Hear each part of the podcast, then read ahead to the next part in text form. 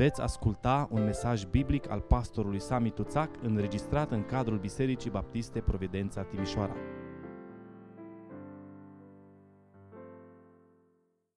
El este Cel care este glorificat.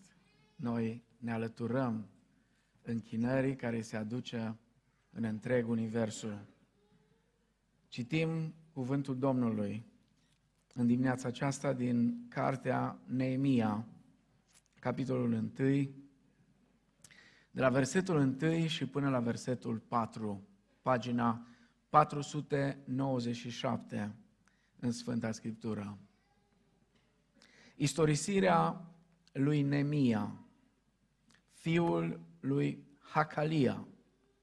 În luna Chișleu, în al 20-lea an, pe când eram în capitala Susa, a venit Hanani, unul din frații mei, și câțiva oameni din Iuda.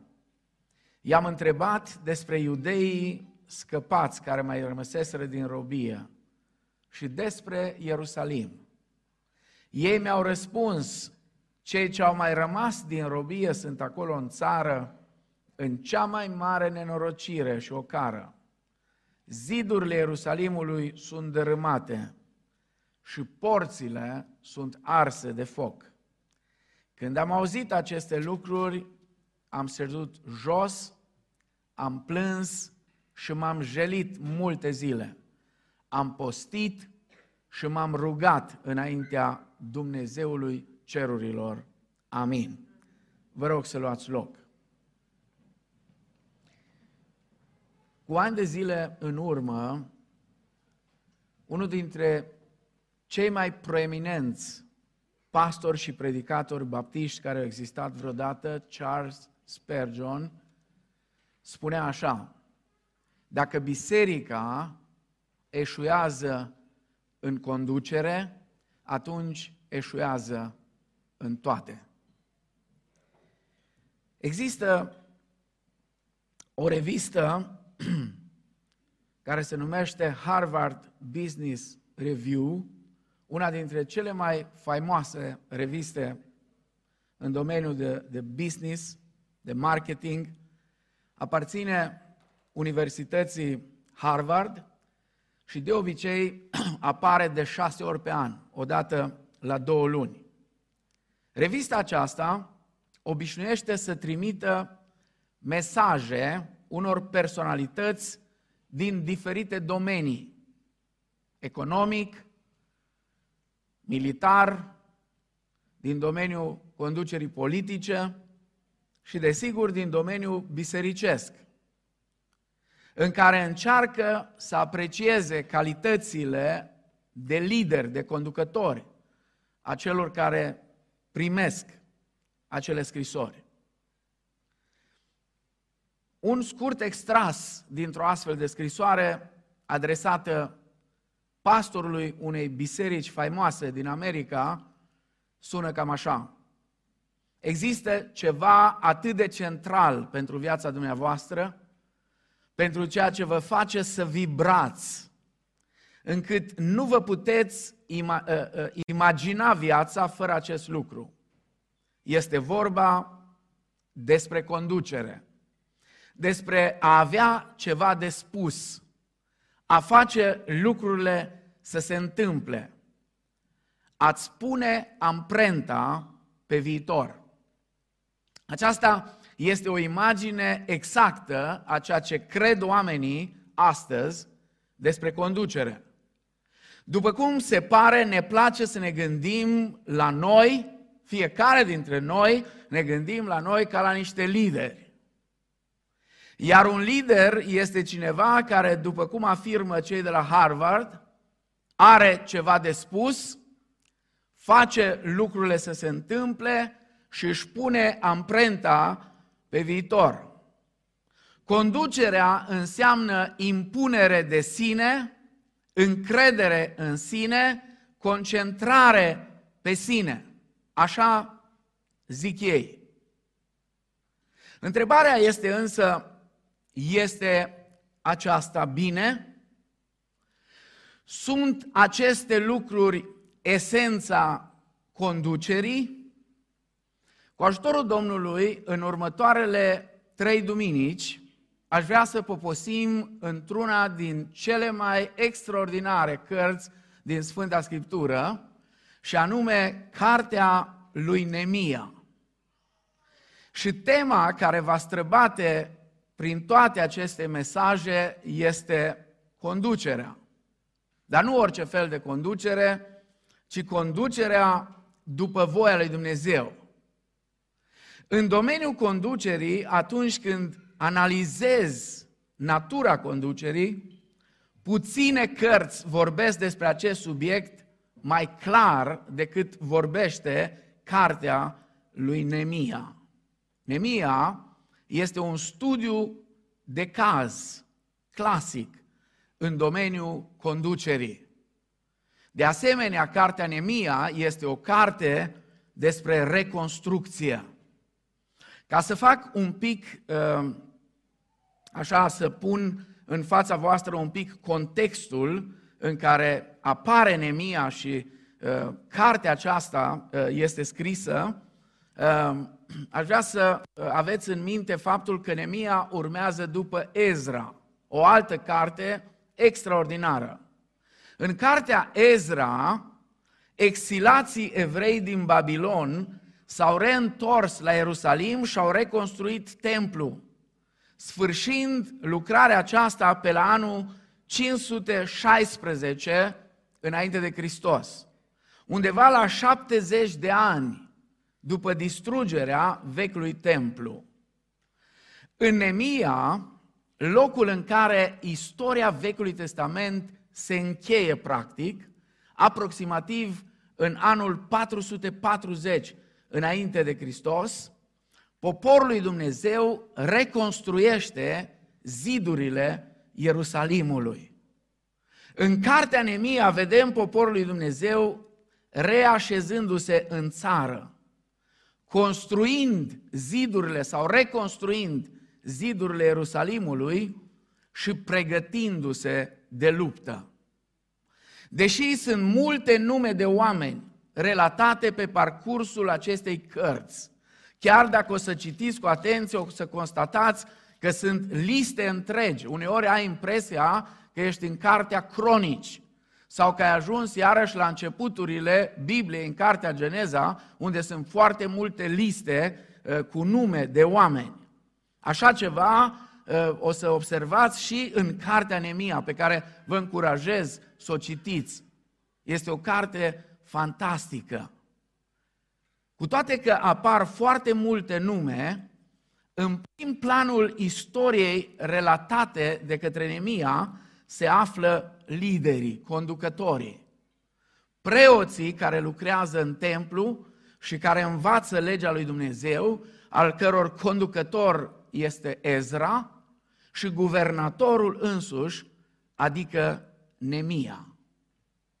Privind la cele două cărți, la Ezra și Nemia, și la conducătorii prezentat în aceste cărți, ne vom întreba și vom căuta să vedem un răspuns. Care este conducerea după voia lui Dumnezeu? Ca să nu vă las în suspans sau să măresc suspansul, am să vă spun că abia în ultimul mesaj o să dau un răspuns celor de la Harvard cu privire la modul cum privesc ei leadership-ul și vom vedea dacă modul în care ei privesc leadership-ul este modul în care noi trebuie să-l privim sau poate că sunt unele lucruri la care ar trebui să fim foarte atenți. Care este conducerea după voia lui Dumnezeu? Ce fel de conducere prezintă Biblia ca exemplară? Și vreau să vă spun că nu Spurgeon este singurul care a subliniat cât de importantă este conducerea pentru poporul lui Dumnezeu. Majoritatea studiilor serioase care s-au făcut sau încă se fac cu privire la creșterea bisericii, la lucrarea bisericii, la dezvoltarea bisericii, atunci când se uită la caracteristicile importante și necesare pentru dezvoltarea unei biserici, majoritatea studiilor pun conducerea pe primul loc. Pentru că este așa cum spune Spurgeon până la urmă. Dacă biserica eșuează în domeniul conducerii, atunci eșuează în toate celelalte domenii. Dar haideți să vedem ce fel de conducere găsim în Scriptură. Care este conducerea exemplară? Ne vom uita împreună pe parcursul acestor mesaje la opt aspecte ale conducerii după voia lui Dumnezeu. Și mă rog ca în acest timp Dumnezeu să ne facă să înțelegem cât mai mult din ceea ce El ne cheamă să fim, precum și modul în care ne cheamă să folosim timpul, influența și oportunitățile pe care ni le oferă. Amin. În dimineața aceasta vom privi doar la primele două dintre aceste calități ale conducerii după voia lui Dumnezeu.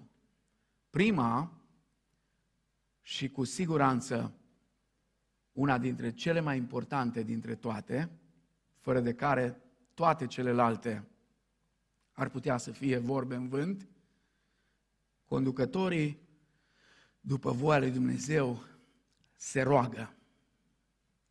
Primul aspect al conducerii după voia lui Dumnezeu este rugăciunea. Dincolo de orice altceva, dincolo de orice alte abilități, dincolo de orice alte amprente pe care cineva le-ar putea pune sau nu, dincolo de orice altă viziune cu privire la viitor, înainte de orice altceva, primul aspect al conducerii și al unei conduceri care este în voia lui Dumnezeu are de-a face cu rugăciunea. Uitați-vă cum începe cartea aceasta. Începe în Babilon cu un om. Cu un om pe nume Nemia. Știți ce înseamnă Nemia? Dumnezeu mângăie. Dumnezeu mângăie. Ăsta era numele lui. Un om pe nume Nemia care primește niște vești proaste. Iată ce relatează el. Spune, în luna Chișleu, în al 20-lea an, pe când eram în capitala Susa, a venit Hanai, Hanani, unul din frații mei, și câțiva oameni din Iuda. I-am întrebat despre iudeii scăpați care mai rămăseseră din robie și despre Ierusalim. Ei mi-au răspuns, cei ce au rămas din robie sunt în țară, acolo, în țară, în cea mai mare nenorocire și ocară. Zidurile Ierusalimului sunt dărâmate și porțile sunt arse de foc. Când am auzit aceste lucruri, am șezut jos, am plâns, m-am jelit multe zile am postit și m-am rugat, spune el, înaintea Dumnezeului cerurilor. Mesajul primit de Nemia avea legătură în mod special cu zidurile care înconjurau cetatea Ierusalimului și care erau dărâmate. Și zidurile acelea dărâmate făceau ca cetatea întreagă să devină, să ajungă o cară la adresa poporului Dumnezeu. Acum, dați-mi voie să vă explic ceva. Astăzi s-ar putea ca o astfel de veste să nu ni se pară mare lucru. În realitate însă, în vremea de atunci, zidurile unei cetăți erau mai importante decât armata cetății respective. Zidurile avea o importanță colosală pentru cei care trăiau acolo. Pentru că fără ziduri, o cetate era în voia bandelor de tâlhari, care puteau intra oricând să jefuiască, să omoară, să fure, să facă rău. O cetate care nu avea ziduri nu-și putea controla treburile zilnice, nu se putea organiza, nu putea să aibă nimic sigur. Nu degeaba spune Solomon în Proverbele 25 cu 28, spune niște cuvinte interesante care poate ne ajută și mai bine să înțelegem de ce erau așa de importante zidurile. Omul care nu este stăpân pe sine este ca o cetate surpată, spune el, și fără ziduri. Un astfel de om este distrus de orice ispită trecătoare sau de orice influență exterioară. Ierusalimul se afla într-o asemenea situație și Nemia aude. Nemia aude și este mișcat. Spune el, am șezut jos și am plâns și m-am jelit multe, multe zile. Din nou, pentru noi s-ar putea să sune, cum adică a plâns și a jelit multe zile. Ați văzut vreodată cum plâng și cum se jelesc orientalii? Zilele lor de jale uneori pot dura cu zecile de zile. Nu știm exact câte zile a stat Nemia în plâns și în jale. De obicei, cei care doreau să arate și public cât de jalnică este situația în care se află, își aruncau hainele, le puneau deoparte, se îmbrăcau în saci, își turnau cenușă în cap, stăteau jos pe pământ, cu fața la pământ și acolo plângeau și se jeleau. Nemia aude, este mișcat și imediat următorul lucru care îl face, recurge la rugăciune. Prima acțiune a lui Nemia este să meargă la Dumnezeu care este suveran peste toate imperiile care pot veni asupra Ierusalimului. Și ascultați cum se roagă omul acesta. Doamne, Dumnezeul cerurilor, Dumnezeu mare și înfricoșat, Tu care ții legământul Tău și ești plin de îndurare față de cei ce Te iubesc și păzesc poruncile Tale, să ia aminte urechea ta și ochii să-ți fie deschiși. Ascultă rugăciunea pe care ți-o face robul tău acum, zi și noapte, pentru robii tăi, copiii lui Israel, mărturisind păcatele copiilor lui Israel, păcatele făcute de noi împotriva ta, căci eu și casa tatălui meu am păcătuit. Te-am supărat și n-am păzit poruncile tale, legile și orânduirile pe care le-ai dat robului tău Moise. Aduți aminte de cuvintele pe care le-ai dat robului tău Moise să le spună. Când veți păcătui, vă voi risipi printre popoare dar dacă vă veți întoarce la mine și dacă veți păzi poruncile mele și le veți împlini, atunci chiar dacă veți fi izgoniți la marginea cea mai depărtată a cerului, de acolo vă voi aduna și vă voi aduce iarăși în locul pe care l-am ales ca să locuiască numele meu acolo. Ei sunt robii tăi și poporul tău pe care l-ai răscumpărat prin puterea ta cea mare și prin mâna ta cea mare cea tare. Ah, Doamne, să ia aminte urechea ta la rugăciunea robului tău și la rugăciunea robilor tăi care vor să se teamă de numele tău. Dă astăzi izbândă robului tău și fă să capete trecere înaintea omului acestuia. Și dacă cumva rămânem în dubii despre ce om este vorba, el adaugă o informație putea să o pună la început. Putea să o spună din prima ce făcea el pe acolo, pe la Susa. Dar o adaugă aici, așa ca un apendice. Și spune, pe atunci eram paharnicul împăratului. Poate că din nou pentru noi nu e mare lucru. Era una dintre pozițiile cele mai importante într-o vreme ca aceea într-un imperiu. Atât timp cât Nemia trăia, împăratul trăia. Atât timp cât Nemia era în viață, împăratul era în viață. Asta pe de o parte. Pe de altă parte, împăratul avea o încredere maximă. Maximă, maximă. Pentru că întotdeauna vinul pe care împăratul servea era întâi gustat de Nemia. Și Nemia era cel care îi spunea împăratului, acum e ok, acum poți să-l bei, poți să fii sigur că nimeni nu te-a otrăvit. Rugăciunea lui Nemia este rugăciunea unui adevărat conducător. Este o rugăciune minunată, fantastică. În același timp este o rugăciune clară, clară, concisă. Începe cu laudă la adresa lui Dumnezeu. Apoi trece la mărturisire. Și apoi face ceva extraordinar, ca un bun evreu ce era. Îi amintește lui Dumnezeu de promisiunile sale.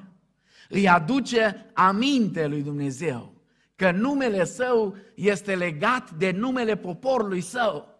Aduți aminte, Doamne, că te-ai identificat cu poporul ăsta. Că toată lumea știe că atunci când spui evreu, atunci spui Jehova. Atunci când spui Israel, atunci spui Domnul Dumnezeu cel atotputernic. Toată lumea știe asta. Aduți aminte, Doamne. O rugăciune fantastică. Și apoi încheie cerându-i lui Dumnezeu să miște inima împăratului, în așa fel încât el să găsească favoare înaintea împăratului. Oricine ai fi, orice poziție ai avea, dar mai ales dacă ești într-o poziție de conducere. Și vreau să vă spun că aici, în dimineața asta, sunt mai mulți în poziții de conducere decât credeți voi. Dacă ești tată în casă la tine, ești într-o poziție de conducere. Dacă ești mamă în casă la tine, ești într-o poziție de conducere. A, nu să-ți suminezi soțul, care are rolul principal în conducere, ci să fie ajutorul potrivit pentru el în asta. Dar acolo în casă la tine, ai rol de conducere. Dacă ești în adunare și ai o oarecare poziție de slujire, oricare ar fi ea, ești într-o poziție de conducere. Dacă ești la tine la, la firmă sau unde lucrezi și ești responsabil de anumite lucruri, ești într-o poziție de conducere. Oricine ai fi, dar mai ales dacă te afli într-o poziție de conducere, rugăciunea asta scurtă a lui Nemia este un bun model. Întotdeauna mi-au plăcut oamenii care în public s-au rugat scurt. Știți de ce se roagă oamenii puternici scurt în public? Hristos însuși în public se ruga foarte scurt. Pentru că se roagă mult, în taină, în timpul lor cu Dumnezeu. Și atunci, când vin în public, se roagă scurt. Rugăciunea aceasta este un bun model. Dar Nemia nu se roagă numai aici. El se roagă pe parcursul întregii cărți.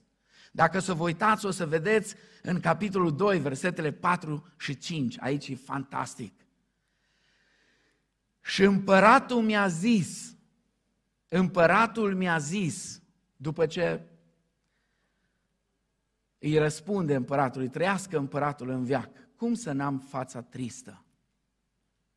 Știți că în poziția aceea n-aveai voie să ai fața tristă. Fața tristă era semn că te simți rău, că ai băut vin care are ceva uh, adăugitor acolo și care deja îți dă niște senzații. Pentru ce ai fața tristă? Îl întreabă împăratul. Și el spune, cum să n-am fața tristă? Când cetatea în care sunt mormintele părinților mei este nimicită și porțile ei sunt arse de foc. Și împăratul mi-a zis, ce ceri? Și acum uitați-vă, spune, eu m-am rugat Dumnezeului cerurilor și am răspuns împăratului. Acum, cum vă închipuiți că s-a rugat? Cum vă închipuiți că, că s-a rugat? Credeți că a spus, ă, ă, stai un pic împărate că ă, trebuie să rostesc o rugăciune. Și pentru că eu sunt un pocăit din ăla foarte serios, știi cum e împărate la noi? Noi ne ridicăm în picioare. Și nu contează că e aici foarte multă lume, ne ridicăm toți în picioare și eu am să spun o rugăciune cu voce tare. A fost o rugăciune așa ca o săgeată, fup, transmisă către Dumnezeu. Atât de rapid, scurt și tăcut. Și apoi spune, am răspuns împăratului. Poate că n-a apucat să spună mai mult decât, Doamne, ajută-mă. Doamne, scapă-mă. Doamne, scapă-ne că pierim. Au spus la un moment dat cei care erau pe barcă împreună cu Domnul Isus. Pe parcursul cărții Nemia se roagă mereu și mereu. Uitați-vă la capitolul 4, de exemplu, versetele 4 și 5. Ascultă Dumnezeul nostru cum suntem batjocoriți. Fă să cadă ocările lor asupra capului lor și dă pradă pe un pământ unde să fie robi. Nu le ierta fără de legele și păcatul lor să nu fie șters dinaintea ta, căci au necăjit pe cei ce zidesc. Și apoi mai departe, capitolul 5 cu versetul 19, capitolul 6, versetul 14, capitolul 13, aproape în tot capitolul, mereu și mereu, spune că Nemia s-a rugat. Ceva extrem de puternic are loc atunci când oamenii se roagă, dar atunci când un conducător se roagă și stă în spărtură pentru oamenii pe care îi slujește, este ceva fantastic. Rugăciunea lui Nemia ne învață câteva lucruri fundamentale și aș vrea să le subliniez foarte pe scurt și apoi să trecem la cea de-a doua caracteristică. Rugăciunea ne face să ne însușim povara. Atunci când mă rog pentru ceva, pentru o anumită cauză, cauza aceea devine cauza mea. Dă profunzime sentimentului de proprietate asupra unei nevoi. Când încep să mă rog pentru o persoană, când încep să mă rog pentru o situație, când încep să mă rog pentru cineva, pentru o familie sau alta, pentru o persoană sau alta, persoana respectivă devine povara mea. Apoi rugăciunea insistă ca eu să-mi liniștesc inima și să aștept. Uneori când auzim astfel de vești, cum a auzit Nemia, începem să ne tulburăm. Și uh, avem așa niște emoții deosebite. Rugăciunea este cea care ne încetinește ritmul pentru a ne face capabil să primim din partea lui Dumnezeu ceea ce are pentru noi. Știți ce pățim uneori? Ne rugăm și rămânem în continuare neliniștiți. Și poate Dumnezeu ne răspunde. Dar din cauza neliniștii care ne face să tremurăm, n-auzim. Pentru că poate, poate v-ați prins. De obicei Dumnezeu nu vorbește așa de tare cum credem noi. De aceea niciodată nu am înțeles pe ea care urlă din toți rărunchii atunci când se roagă. Dumnezeu nici nu-i surd și apoi nici nu obișnuiește să răspundă tare. Când răspunde tare, atunci să fugi cât poți, atunci ai bai. Când Dumnezeu, uneori da, uneori răspunde tare, dar atunci când răspunde tare, atunci să fugi cât poți de tare, atunci ai bai mare. De obicei, vă amintiți de Ilie? Ilie știa cum răspunde Dumnezeu. A venit un vânt puternic. Și nu vreau să vorbesc lucruri care pe urmă să mă condamnați unii. Dar cred că ar fi fost o grămadă din pocăiții de astăzi când auzeau vântul, oh, gata, vine Domnul să răspundă. După aia a venit un vuiet, vuu, ăia cu rachetele de rază de acțiune și nu știu ce erau primii în față, vine Domnul să ne răspundă. Nu, nu, Domnul nu vine așa. a venit un susur blând și subțire. Spune Domnul, nu era nici în vuietul ăla, nici în vântul ăla, nici în cutremur, nu era. A venit un susur blând și subțire. Și Ilie și-o la mantaua și a acoperit fața. De ce? A știut că vine Domnul. Rugăciunea realizează în viețile noastre o infuzie de viziune. Rugăciunea este cea care ne abilitează să vedem ce vrea Dumnezeu să facem. E la modă astăzi, mai vision, mai vision.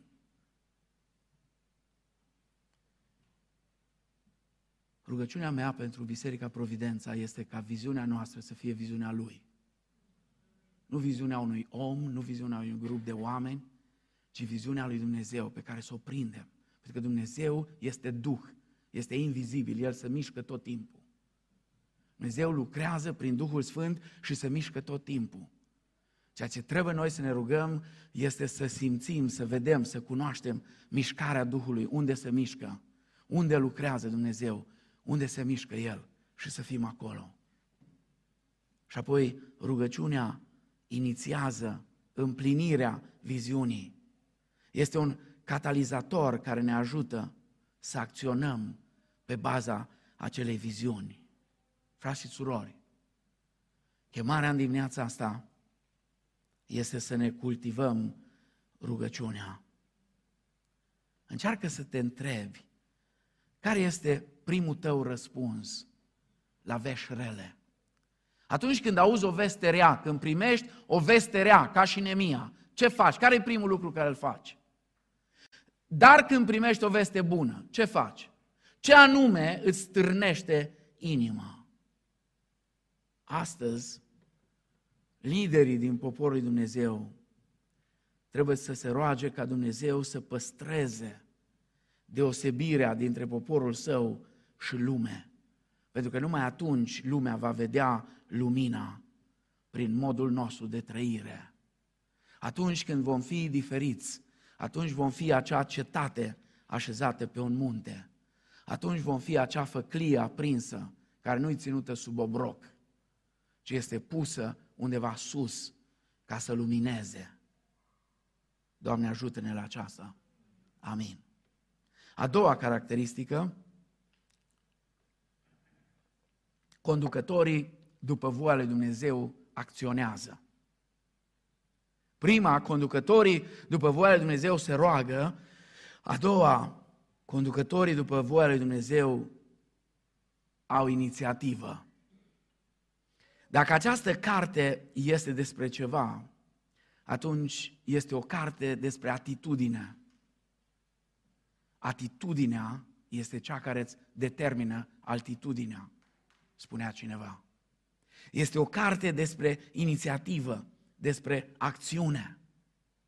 A doua caracteristică, caracteristică a unei conduceri biblice după voia lui Dumnezeu este acțiunea. Adevărații conducători întotdeauna acționează. Adevărații conducători nu stau să se uite la ce se întâmplă. Adevărații conducători sunt cei care fac ca lucrurile să se întâmplă. Nu stau să se mire în jurul lor ce anume se întâmplă, ci ei sunt cei care fac ca lucrurile să se întâmple. Cartea lui Nemia pare așa avea forma unor memorii ale lui Nemia. Acestea istorisesc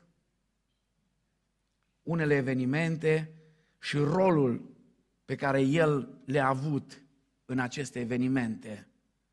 Ceea ce transpare în aceste memorii este un actor politic iscusit, a cărui preocupare pentru poporul său pare a coincide cu dorințele împăratului său, Artaxerxes. Acesta este cel care îl însărcinează pe Nemia să plece în Ierusalim. În capitolul 2, de la versetul 1 la versetul 6, avem această însărcinare a împăratului. Nemia se roagă și apoi, în ciuda fricii, în ciuda fricii, Să știți, frica nu dispare decât prin curajul de a acționa. Frica rămâne în continuare acolo, dar ea poate fi învinsă. Frica poate fi învinsă de curajul de a acționa. Ea mereu și mereu va fi acolo. În ciuda fricii, acționează. Vorbește împăratului despre apăsările lui. Nemia era un om al acțiunii. A luat o scrisoare de aici, a luat o scrisoare de dincolo. Și nici nu termină bine și spune, m-am dus, spune versetul 9, m-am dus la dregătorii de dincolo de râu, dincolo de, de Eufrat. A și plecat imediat. În momentul în care împăratul îi spune, du-te și am stabilit, spune el împăratului o vreme, Nemia nu mai stă, imediat pleacă. Și la sosirea în Ierusalim, ia din nou inițiativa și pornește într-o acțiune de analizare a situației. Am ajuns la Ierusalim, spune el, și am rămas acolo trei zile. După aceea m-am sculat noaptea cu câțiva oameni, fără să fi spus cuiva ce îmi pusese Dumnezeul meu în inimă să fac pentru Ierusalim. Nu era cu mine nicio altă vită, afară de vita pe care călăream. Am ieșit noaptea pe poarta văii, m-am îndepărtat spre izvorul Balaului și spre poarta gunoiului, uitându-mă cu băgare de seamă la zidurile dărâmate ale Ierusalimului și la porțile lui arse de foc. Și apoi spune mai departe, am trecut pe la poarta cealaltă Nemea nu-și încheie lucrarea după ce colectează toate datele acestea. După ce vede tot, își asumă sarcina de a îngriji de Ierusalim. Și în capitolul 3 își asumă sarcina de a conduce poporul la reconstruirea zidurilor. Face munca aceasta cu multă abilitate și face ceva extraordinar. Uitați-vă în capitolul 3, versetele 23 și apoi 28 și 30. Fiecare primește responsabilitatea de a construi zidul în dreptul casei lui. Știți de ce? Dușmanii căutau locurile unde era zidul cel mai slab ca să-l dărâme. Acolo veneau cu berbecii, acolo dacă nu puteau lovi în porți, veneau și loveau cu tot felul de mașinării în ziduri. Și căutau unde este mai slab. Știți ce face Nemia? Cum îți aștern, așa dormi. Dacă vrei să fii primul pe care să te pape ăia când sparg zidul și intră și încep să omoare, dacă vrei să fii primul, atunci fă zidul de mântuială. Dacă vrei să te asiguri pe tine și casa ta și soția ta și copiii tăi și pe toți cei care sunt cu tine, atunci fă zidul cum trebuie. Atunci fă în așa fel încât să reziste, să fii sigur că nu va trece nimeni și nimic pe acolo. Foarte ingenioasă abordarea aceasta. La sfârșitul capitolului 6, zidul este terminat. Dar Nemia continuă ca un om al acțiunii până la finalul cărții. Se pare că omul acesta nu se putea imagina liniștit în timp ce zidurile Ierusalimului erau o scenă a asediului. O să vedem în duminicile următoare că atunci când unii au încercat să-l abată, de la viziunea pe care Dumnezeu i-a dat-o. Nemia le transmitea un singur cuvânt, sau două, hai mă rog, o expresie. Am treabă. Ceva de genul cum ar fi astăzi, știți voi ăștia mai tineri, te sun eu, o să-ți scriu, te caut. Stai, te caut eu, stai liniștit. Ăia tot veneau și spuneau, da, nu anticipez că o să ne uităm duminica viitoare, hai dă-te jos de pe zid că vreau să spun ceva la ureche, îi zice unul. La ureche vreau să spun. Și Nemia îi transmite de sus, te caut eu mai târziu. Ă, dacă ești grăbit, dacă e așa de important, urcă tu sus aici pe zid. Vino sus, vino cu mine pe zid. Dintre toate lucrurile de care ar trebui să se teamă un lider, un conducător, complacerea într-o anumită situație care nu este ok, ar trebui să constituie capul de listă. Domnul Hilton, cel care a pornit lanțul acesta de hoteluri, Hilton spunea, succesul pare să fie strâns legat de acțiune. Oamenii de succes sunt în permanentă mișcare. Ei fac greșeli, dar nu renunță. Știți, prea mult ne-am condus viețile după sloganul Cine nu muncește, nu greșește. Și dacă nu greșește, merită să fie promovat. Nu? Pentru că cum să promovezi oameni care greșesc? Cine nu muncește, nu greșește. Dacă nu greșește, înseamnă că merită să-l promovezi. Ce anume îi face capabil pe liderii buni să aibă inițiativă? Oamenii aceștia nu știu totul.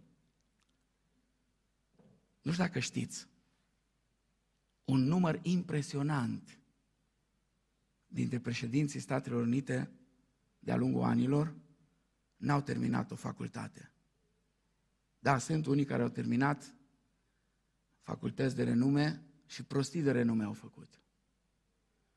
Unii dintre cei care conduc cele mai de succes companii din lume au fost la școală mediocri. Dar dacă o să studiați viețile celor mai buni sportivi, celor mai buni în afaceri, celor mai buni în domeniul politicii, chiar și celor mai buni din domeniul religios, veți constata un lucru care l-au toți, și anume pasiunea. Pasiunea pentru a face ceva. Pasiunea pentru a lăsa în urma lor ceva. Știți, noi când plecăm de aici putem lăsa suveniruri, putem lăsa amintiri sau moșteniri. Iar cea mai bună moștenire care o putem lăsa este în oameni. Și primii sunt cei din casa noastră. Primii în care merită să investim și să nu le lăsăm copiilor noștri doar suvenire, doar amintiri, ci să lăsăm moșteniri. Asta înseamnă să investim, să acționăm. Oamenii aceștia, chiar dacă nu știu totul, chiar dacă nu cunosc totul, chiar dacă nu cunosc suficient de mult, ei cunosc suficient cât să acționeze. Ce știa Nemia? Și încheiem imediat. Nemia știa când a plecat de acolo, de la Susa, împăratul a întrebat, cât vei sta? Cât vei sta? Nemia n-a spus, nu știu, o să văd. Nu putem ști asta, nu.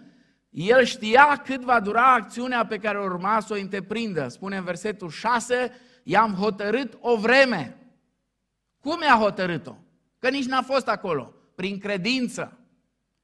Prin credință, numai din ce a auzit, de la ce au povestit ăștia, deja prin credință și-a făcut un plan și pur și simplu a stabilit o vreme. I-a oferit împăratului o perioadă de timp bine definită în care urma să fie plecat. Apoi știa cum să ajungă acolo. Uitați-vă în versetul 7. Știa că nu e ușor să treci, pentru că erau tot felul de împărății supuse, practic, acestui mare împărat prin care el trebuia să treacă. Și a luat scrisori, spune versetul 7. Scrisori de liberă trecere. Și dacă o să vă uitați mai atent, o armată de mercenari a venit împreună cu el. Nemea n-a plecat așa, a plecat cu tot acâmul. Pentru că s-a rugat. S-a rugat și i-a cerut împăratului și împăratul i-a dat tot. Apoi știa că lucrarea trebuie finalizată. Și în drum nu s-a dus numai să vadă ce pe acolo. A vorbit cu ăia pe care a trecut, uite, mi-ar trebui niște lemne. Păzitorii pădurii împăratului să-mi dea lemne, să fac grins. Adică în timp ce mergea până acolo, deja făcea grinzile. Deja, deja se gândea. Și apoi știa că mâna lui Dumnezeu era peste el. Spune versetul 8, ultima parte, căci mâna cea bună, îmi place expresia asta, mâna cea bună a Dumnezeului meu era peste mine. Binecuvântarea lui Dumnezeu era peste mine. Nemia ne dezvăluie calitățile pe care le au oamenii cu inițiativă. Ei știu ce vor, el știa exact. Nu-l interesa altceva decât să vadă zidurile că au fost ridicate. Ei se îndeamnă singuri la acțiune. Oamenii cu inițiativă n-au nevoie să-i împingă cineva. Au nevoie să-i oprească, dar nu să-i împingă. Ei singuri, efectiv singuri, se îndeamnă la acțiune. Nemia acționează singur, strânge dovezile și o să vedem duminicile următoare. După ce strânge dovezile și vine în fața poporului, nici măcar nu le zice nimic. Ăia, toți, spun după ce-l ascultă, să ne ridicăm și să zidim. Ei au spus asta. Face un transfer de viziune extraordinar. Dintr-o dată, viziunea lui, care o primise de la Dumnezeu, este viziunea lor. Și ei spun să ne ridicăm și să zidim. Își asumă unele riscuri. Și a asumat niște riscuri majore din clipa în care a vorbit cu împăratul, din clipa în care a solicitat să plece, să strângă lemne, să supravegheze lucrarea. Toate acestea erau niște riscuri. Și apoi mai e ceva, oamenii care sunt gata, care au calitățile acestea pline de inițiativă, ca și Nemia, fac și unele lucruri ciudate. Uneori chiar greșeli fac. Nemia mobilizează oameni care nu erau constructori să construiască zidul și care nu erau militari să apere cetatea. Păi cum a făcut? Pe când a auzit că e problemă, le-a zis, bă băieți, fiți atenți cum facem. Într-o mână țineți sabia și într-o mână mistria. Și așa lucrăm. Și i-a făcut pe ăia și mereu le-a spus, aveți grijă că în spatele zidului e casa voastră. Gândiți-vă serios cum, lucrarea, cum faceți lucrarea asta. Pentru că dincolo de zid e casa voastră. Și primii care vor da ochi cu dușmanul va fi acela care nu face zidul cum trebuie. Lucruri ciudate. Și apoi oamenii ăștia sunt animați de îndrăzneală. Ceea ce i-a lipsit lui Nemia în domeniul experienței a fost completat de pasiune.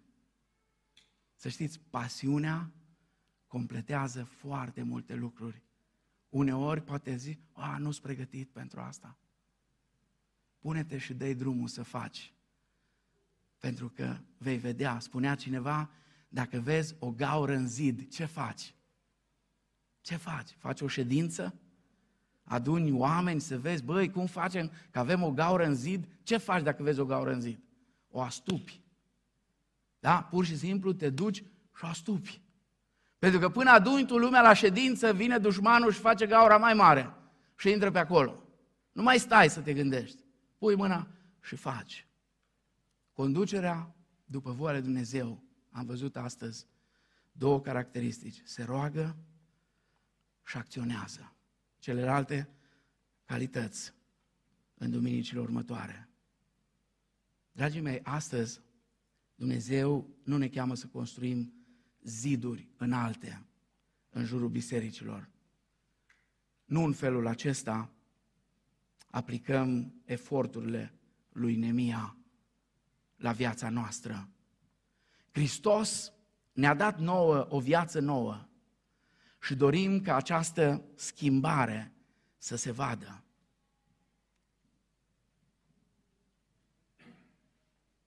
Iar schimbarea aceasta se va vedea atunci când noi trăim bazați pe pocăință și credință. Când pocăința și credința vor caracteriza viețile noastre, ne vom încuraja unii pe ceilalți la o pocăință continuă de păcatele care ne-ar putea ține pe loc și la o încredințare că Dumnezeu este în control și că nu ne lasă. Dumnezeu să ne dea înțelepciune de a acționa fiecare dintre noi în moduri în care binecuvintează această biserică în care El ne-a pus. Indiferent ce facem, să ne gândim, oare binecuvintează asta adunarea în care Dumnezeu m-a pus? Nemia așa i-a pus să lucreze ca tot ce făceau să fie o binecuvântare pentru poporul lui Dumnezeu de atunci. Să ne dea Dumnezeu înțelepciune să acționăm în așa moduri încât tot ceea ce facem să păstreze unitatea bisericii și mărturia bisericii. Pentru că atunci când o biserică își pierde mărturia în lume, ea pierde motivația de a exista. Pentru ce să mai existe poporul lui Dumnezeu dacă nu are o mărturie? Și Dumnezeu să ne dea înțelepciune să acționăm în așa fel încât să nu lăsăm ca nimeni din poporul lui Dumnezeu să nu se piardă în lumea din jurul nostru. Nimeni să nu se piardă. Știți cum spunea Moise la un moment dat? Când vorbea cu faraon despre poporul lui Dumnezeu, nici măcar o unghie de la un animal n-am vrea să rămână aici sau să se piardă. Nimeni, absolut. Dumnezeu să ne ajute să ne trăim viața în pocăință continuă și cu credință de plină în El. În așa fel încât să fim cu toții o binecuvântare pentru poporul lui Dumnezeu. Să urmărim cu toții unitatea și mărturia poporului Dumnezeu. Și în același timp, Dumnezeu să pună pe inima fiecare dintre noi povara de a ne asigura că nimeni nu se pierde. Amin.